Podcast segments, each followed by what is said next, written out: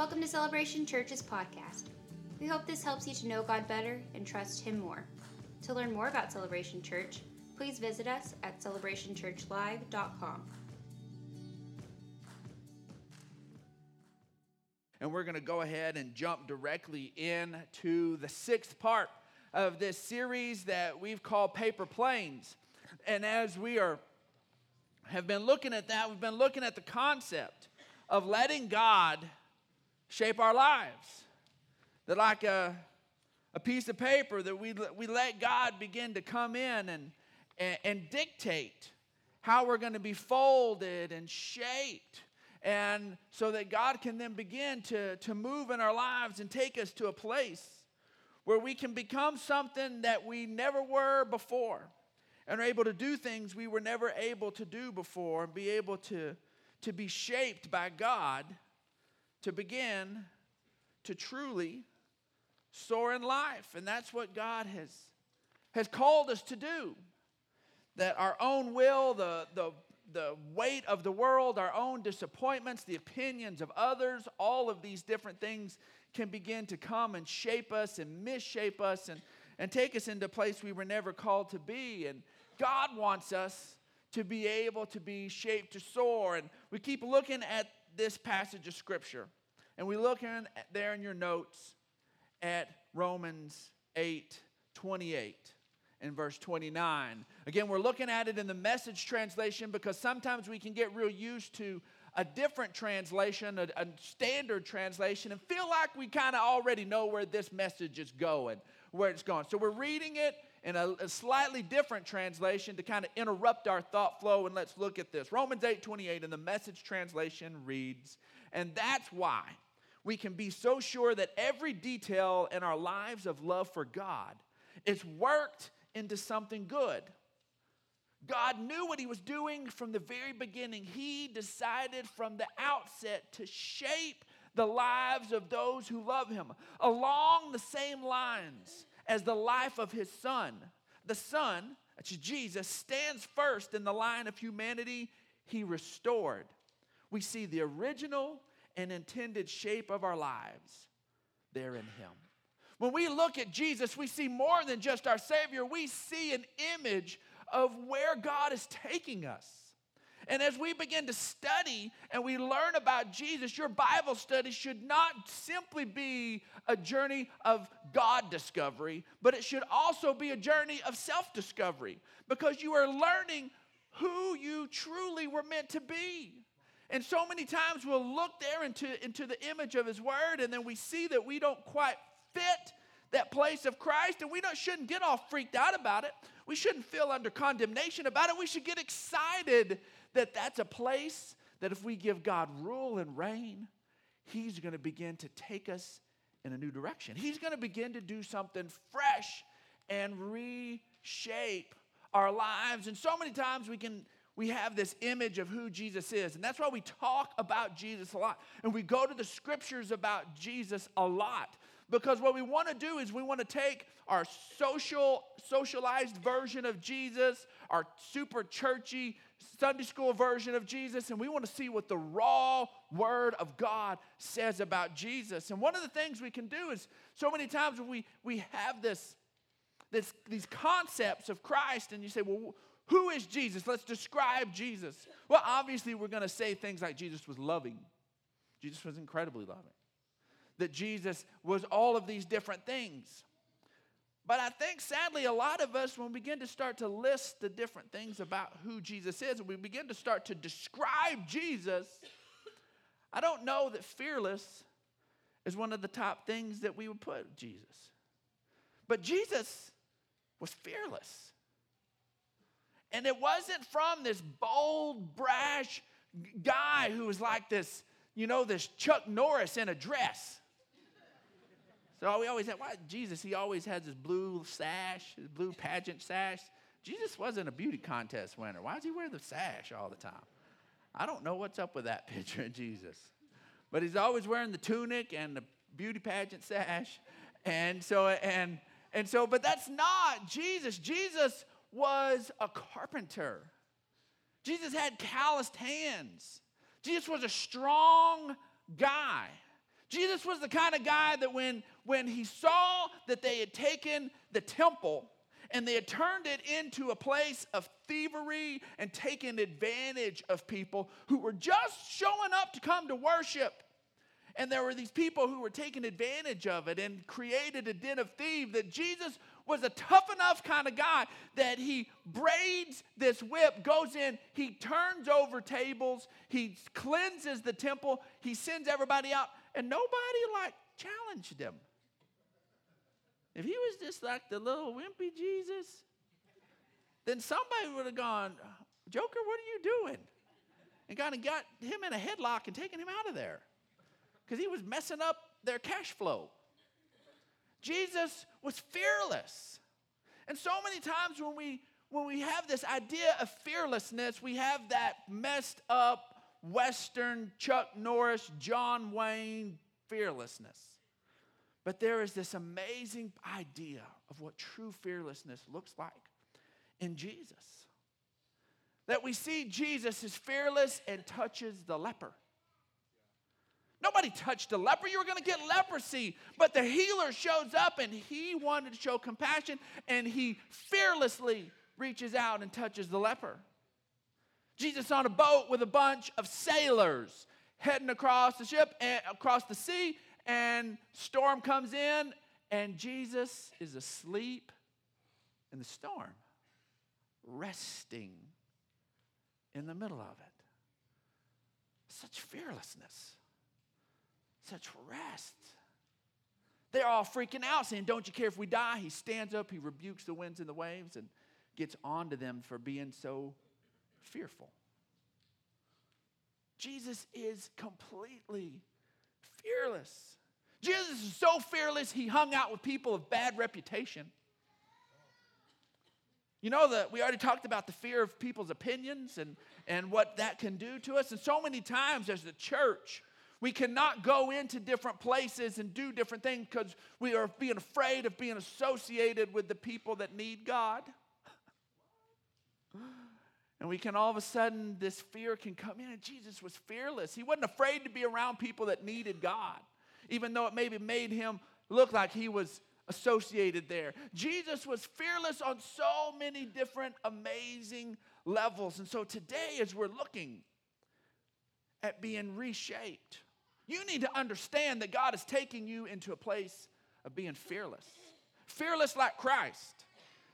Not this crazed Western bravery kind of fearless, but this understanding that everything is good and everything is fine, and you have a Heavenly Father that's on your side, and you can walk into the middle of the storm, and the one who has control of it all is with you. And you don't have to put on a brave face. This fearlessness of God is there on the inside of you. See, being shaped by God means letting love cast out all fear. With our uh, having our seven kids, we've got to, to do a lot of cool stuff and, and help our children learn how to begin to, to walk in a place of faith. And we've done, I've already, when the roller coaster series, I told y'all that we like to do roller coasters with the kids because it helps them get on, do something that can be scary, but you know it's going to be safe. It's, we're going to get off. We watch people get on and they, they get off and everybody's fine. And you can kind of make a decision that we're going to face fear and everything's going to be okay. And, and so we, years ago when Weston was about Weston was about three, three and a half years old. And uh, he's 18 years old in Bible school now. And, and um, we had a, the house we lived in had a detached garage. So we'd pull up to in front, park in front of the garage, and then you had to walk through the backyard to get to the back door. And we didn't have good lighting back there, so it was, it was dark. And this was Weston's backyard. This was my kids' backyard. They played in this backyard. They knew this backyard. Their swings were in that backyard. This was their backyard. And, and but at night, it was kind of it's kind of spooky. It's kind of scary. So here's little Weston, and, and Lulu's in the car seat. So we're undoing Lulu and getting her out. And I tell Weston, I tell him to go stand by the back door. So just stand up there, meet me at the back door. So man, Weston is standing at the gate and he's looking into his backyard. I'm like, Weston, Weston, go, go in there. He's like, Daddy, Daddy, I'm Garrett. Daddy, I'm Garrett. And I'm like, Weston, it's your backyard. You, you, don't, you don't have to be scared. But Daddy, I'm Garrett. And it's like, Weston, it is completely fine. You don't have to be scared. So he finally waits, and we walk up together and, and do it. And the next time we have this moment, I had a conversation. I said, Weston, you're going to have to remind yourself it's your backyard, everything's fine, and you don't have to be scared. And so a couple of nights later, we're in the same situation, and Weston walks up to that gate, and he looks back over his shoulder and says, Daddy, am I scared? And I was like, Well, at least he's asking. I was like, No, son, you're, you're not scared. And he sits there and he looks in that backyard and he starts going, I'm not Garrett. I'm not Garrett. I'm not Garrett. And he tugs and he walks up. And after a couple nights, he was completely fine. But he was at least smart enough to go, I can't trust my own feelings, and I'm going to look to daddy who loves me and knows more than me to decide if I need to be scared or not. And he asked, Daddy, am I scared? Let's look at Romans 8 15. It says, For you did not receive a spirit that makes you a slave again to fear, but you receive the spirit of sonship. And by him we cry, Abba, Father. This whole thing of being a Christ follower isn't just about shifting where we're afraid. That all of a sudden now, instead of being afraid of these other things, now I'm afraid of a new set of things. And now I'm afraid of a new uh, set of influences and whatnot. No, we're being set free from fear. We've been set free from it. Hebrews 2, verse 14 says, Since the children have flesh and blood, he too, Jesus, shared in their humanity, so that by his death he might destroy him who holds the power of death, that is the devil, and free those who all their lives were held in slavery by their fear of death. Fear is a, is a slave driver, it will own you if you let it. And as we've been looking at these different things of forgiving ourselves and, and forgiving others and, and getting over this place of, of people's opinions and, and our own disappointments, that at the root of all of those different things, you get to the bottom and there's this little place of fear that tries to come in. We don't want to forgive because we're afraid they'll do it again. We don't want to forgive ourselves because we're afraid we'll do it again. We don't want to let go of the opinions of others because we're afraid of what they're going to think and what they're going to say.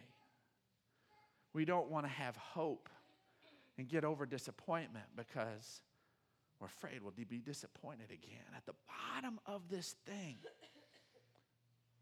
what holds us back from God, letting God really reshape our lives is so many times we're, we're just afraid.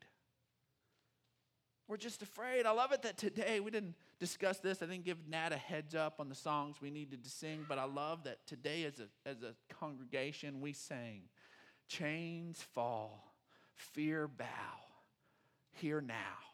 Jesus, you change everything. Jesus, you change everything. We don't have to let fear rule in our lives anymore because the truth is fear can cripple us from letting God shape our lives. Let's look at a story Jesus told in Matthew 25. It says, Then the man who received the one talent, for those of you who've been doing this Jesus thing for a while, you're probably familiar with the parable of the talents. And that Jesus had it says this, this king had, had given these different amounts of talents, these five, two, and one, and they are able to go out and, and, and do things with them. And one guy, the guy who got the least, was scared, and he just held on to it. He just buried it. it says the man who had received the one talent, Master, he said, I knew that you were a hard man harvesting where you've not sown and gathering where you have not scattered seed. Now, when you read this parable, he's the only one that says this. The other ones don't say, Man, I knew you were hard, I knew you were tough, and so I worked my tail off and I doubled the five and turned it into 10. No, they simply embraced the opportunity and they doubled it and said, Master, here it is. here's your five and here's five more. Here's two, and here's two more. Here are these. And, and, and awesome things have happened. And here's this one guy who, in his mind, in his own mind, that this guy was, was mean and terrible. And he gets on to him. He says, And so I was afraid, and I went out and I hid your talent in the ground, and here is what belongs to you. Here it is. I was so afraid, I just absolutely did nothing. Well, that guy gets rebuked, and that guy gets called wicked. And us on the outside could go, Well, that's kind of harsh. I could see that if he squandered it, if he threw it away, if he if he didn't invest it well, you might call him wicked, wicked. But the guy who you got your money back. Why are you saying you're he's wicked? But his mindset, his processes, they were wicked. They thought wicked of the master. He simply wanted self-preservation. There was no love, there was no honor, there was no anything in there. And so many times it will just it'll just make you stop in your tracks. Fear just stops you in your tracks. And so, what I want us to look at as we move forward is being able to reverse that process. Because so many times when we feel ourselves sinking into fear, we need something to stand to begin to stop that process and reverse it and start coming up out of that. You've been around Celebration Church for any length of time, you've heard me tell the story of my pawpaw falling into the septic tank. Yeah, it's a bad deal. Oh, Pawpaw was falls in and throws his arms out and catches himself across the opening of this backed up, full septic tank. And he needs to get out. But he's holding himself up and doesn't want to move his arms together to pull himself up out because then he's going to sink. The whole face thing in the cess. And uh, so he reaches around with his foot, which is creepy all by itself in there, and finds a little place where the guy who poured the concrete septic tank, there was some extra concrete on the wall, and he grabs a toe hold. And he's able to support himself on that place and then begin the process of coming out. So many times, that's how we feel. We feel like, man, we've made a slip up, we've made a mess up, we're in in it up to our neck. And we just get paralyzed with fear. And to get, begin to get out of that place and literally out of that mess, we need some toe holds to grab a hold of. So here we are. First toe hold is that knowing that God is at work, it sets us free from fear. We got to know that God's at work. We got to know He's there and He's, he's doing things in our lives. Let's look at Matthew 1, verse 20. It's a good old story of, of uh, the virgin birth. Joseph is betrothed to Mary. They haven't been married yet, haven't touched each other in, in, in any kind of inappropriate way. And Mary shows up pregnant. And uh, Joseph is, of course, really upset about this. Uh, he knows it isn't his and he's ready to put her away quietly, which is incredibly generous because the Jewish law said that he could have her stoned as a harlot. He could have her stoned as an adult, and, and they could kill her. So he's just going to just be cool about it and just kind of put her away quietly. But here he has an angelic visitation in verse 20. He says, But he, after he had considered this, an angel of the Lord appeared to him in a dream and said, Joseph, son of David, do not be afraid to take Mary home as your wife, because what is conceived in her is from the Holy Spirit. Don't be afraid to move forward here because I'm at work.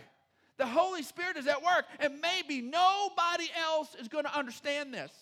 Maybe nobody else is going to wrap their mind around the miracle that's taking place here. But when you are sure that God's at work, all of a sudden, this place where you're sinking in fear and backtracking and trying to walk out of some plans you already had and some direction you were already going in, then now all of a sudden, this place where you know that God is at work, man, it becomes a toehold. You go, no, I'm not sinking back into this fear. I'm not stepping back into that place. We're going to stand on the promise of God. Hebrews 13, 6 says, So we can say with confidence, The Lord is my helper. I will not be afraid. God's helping me. God's at work. He's on my side. I will not be afraid. What can man do to me? See, knowing that God loves and values us sets us free from fear. It's another place. It's another place that is a toehold against this thing of fear. This is why we talk at Celebration Church so much about the truth that God loves you, that He's for you, that God demonstrated His own love for you, and that He sent Christ. And that is a big deal. It's the biggest understanding we can, we can get about God is that He loves you. And it's a, we need this because it's the foundation for everything we do in Him. Let's look at Matthew 10 29. It says, Are not two sparrows sold for a penny? You got to get two of these things together just to get your penny's worth. Aren't two sparrows sold for one penny? Yet now, not one of them will fall to the ground apart from the will of your Father. And even the very hairs of your head are all numbered. Don't be afraid you are worth more than many sparrows. If God is, has his eye there, if his eye's on the sparrow, don't you think? Don't you think that his eye's on you too? That he values you and he values what's happening? So many times when we get trapped in fear, we, we have the same moment that the guys in the boat had when Jesus was asleep. Jesus being fearless freaked them out. It made their fear level go up. They would have been more comfortable with Jesus with a pail, saying, Boys, throw the water. This is serious. He would have rather, they'd have rather Jesus been at the oars, coaching them along instead of being fearless and asleep. They wanted a slightly panicky Jesus. They'd have felt better with a little, a little bit of freaked out Jesus instead of asleep Jesus. Because then there'd have been at least you're aware of what's happening. He was, he was cool. He was fine. And when they wake Jesus up, wake him up, and the boat's doing all this thing, and they think it's going to come apart, and they wake Jesus up and they say, Don't you care if we drowned? I'm in my storm and I'm pretty sure you don't care. And Jesus was in the boat. Folks, the enemy wants to come in so many times. And in the middle of your storm and in the middle of what you're going through and try to whisper. He goes, Man, God seems a little quiet. He must not care. He must not care. Seems like your God's asleep. He must not care. That is not the truth at all. He is with you and, and present and power and ready to change everything. The enemy wants to come in and lie and tell us that we don't matter. 1 John 4, verse 15 says, If anyone acknowledges that Jesus is the Son of God, God lives in him and he in God. And so we know and rely on the love God has for us. God is love. Whoever lives in love lives in God and God in him. In this way, love is made complete among us so that we will have confidence on the day of judgment because in this world we are like him. We're being shaped and molded like him. There is no fear in love, but perfect love drives out all fear because fear has to do with punishment, and the one who fears is not made perfect in love. We love because he first loved us. That's why we love. That's why we make this connection. See, God's love shapes us to live courageously, which is the most excellent way. This courageous, bold love is what creates this place of fearlessness. Let's wrap this up and let's look at 1 Corinthians 12. We're going to look at the last verse of 12 because remember, Paul, when he's writing this, he's not creating a little chapter and this is my one idea for this chapter. And then we've put chapters and verses so we can find stuff, okay? It's just a letter, it's just flowing. So verse 1231 is completely connected to 13:1. So here Paul writes, "But eager, eagerly desire the greater greater gifts, and now I will show you the most excellent way." Verse 1. If I speak in the tongues of men and of angels but have not love, I'm only a resounding gong or a clanging cymbal. If I have the gift of prophecy and can fathom all mysteries and all knowledge, and if I have a faith that can move mountains but have not love, I am nothing. I am nothing. Now, we're supposed to have a mountain moving kind of faith. That's the kind of faith God wants us to have. But if it's apart from love, it's, it's, it's been missed. He wants us to understand him. He wants us to grow in knowledge and, and these mysteries and all these things. But if it's if it's been divorced from love, been separated from love, then it doesn't mean anything. If I give all I possess to the poor and surrender my body to the flames, but have not love, I gain nothing. Love is patient, love is kind, it doesn't envy, it doesn't boast, it's not proud. And now these three remain faith, hope, and love. But the greatest of these is love.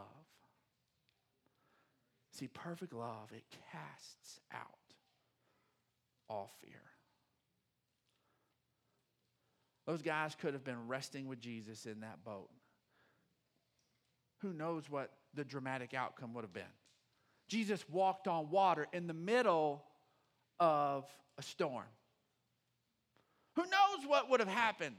They'd have been all at a place of peace and knowing God's form. Who knows what kind of miraculous thing would have taken place? They'd just be at a place of peace knowing that they're loved. 1 Corinthians 16 says, Be on your guard, stand firm in the faith, be men, be people of courage, be strong, and do everything in love. See, this place of fearlessness,